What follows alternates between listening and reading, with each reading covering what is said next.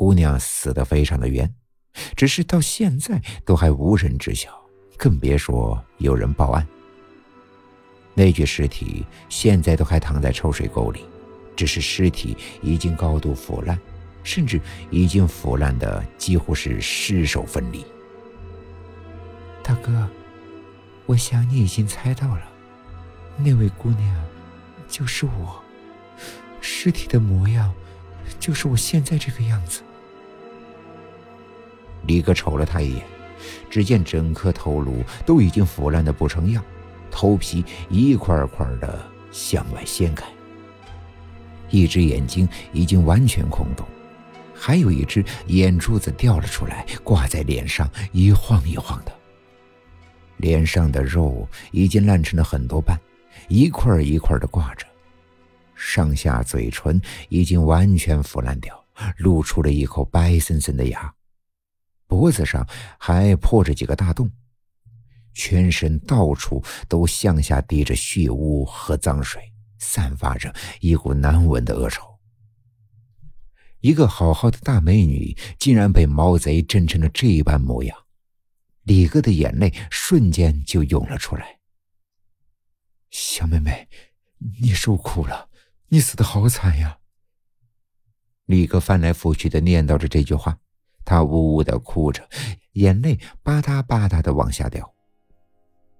你真的是太惨了，我实在不能，不能看到你成为厉鬼，成为现在这个样子。你很温柔，也很漂亮，很有女人味，是个，是个好女孩，你知道吗？其实大哥，其实大哥，我对你一见钟情，我真的好喜欢你。李哥哭的眼泪和鼻涕一起滚着流了下去，一直哭到泣不成声。哭着哭着，李哥竟然一把把身边的女鬼揽入了怀中，全然不顾她身上的脏和臭。小妹，你告诉大哥，是哪个爱千刀的狗，狗日的干的？大哥日后一定去把他碎尸万段，为你报仇。不用了，他已经死了，就是那条街上死的第一个。突然间，李哥怀中的女鬼又变成了人形，还是刚才那个水灵灵的大美女，只是她那水嫩嫩的脸上流着斑斑的泪痕。大哥，你知道吗？今晚其实你真的很危险，在我引诱你的时候，如果你侵犯了我，我会立马让你死，就像那曾经死去的七八个色狼一样。我死的不甘心，我还没有找到自己的真爱。我发过誓，在我去投胎之前，一定要找到一位真心爱我的人。大哥，我好感谢你今晚的表现。好了，我的愿望终于实现了，是你的淳朴和善良成全了我，同时也救了你自己。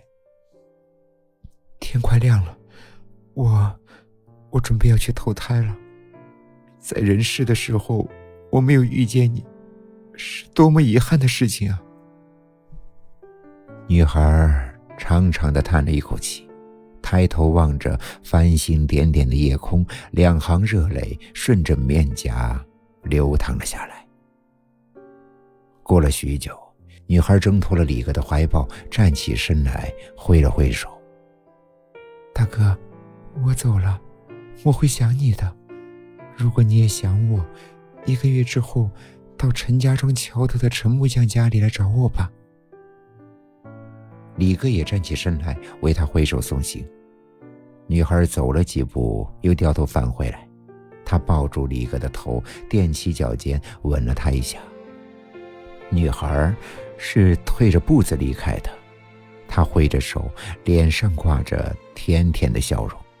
就像是绽放在春风里的桃花，有一种灵性的美。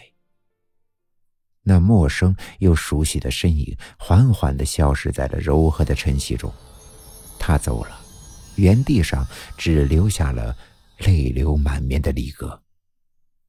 天已经大亮，死气沉沉的城市终于恢复了白天的喧嚣。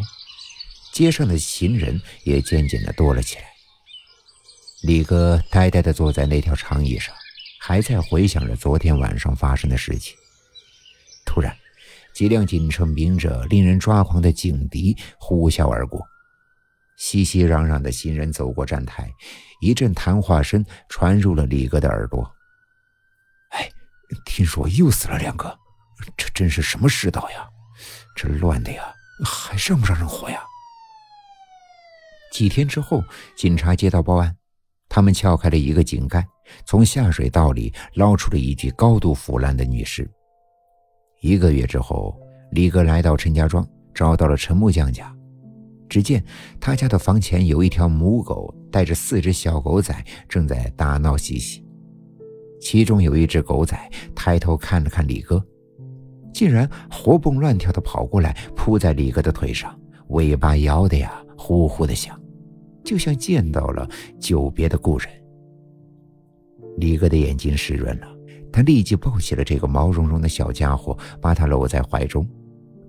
小家伙在李哥的怀里撒着欢，拼命地舔着他的脸，萌萌的，非常的可爱。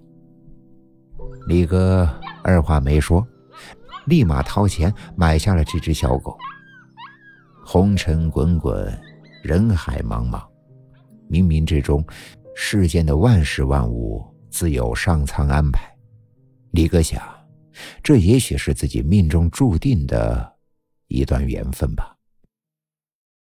今天的故事就讲到这里了，点个关注吧，晚安。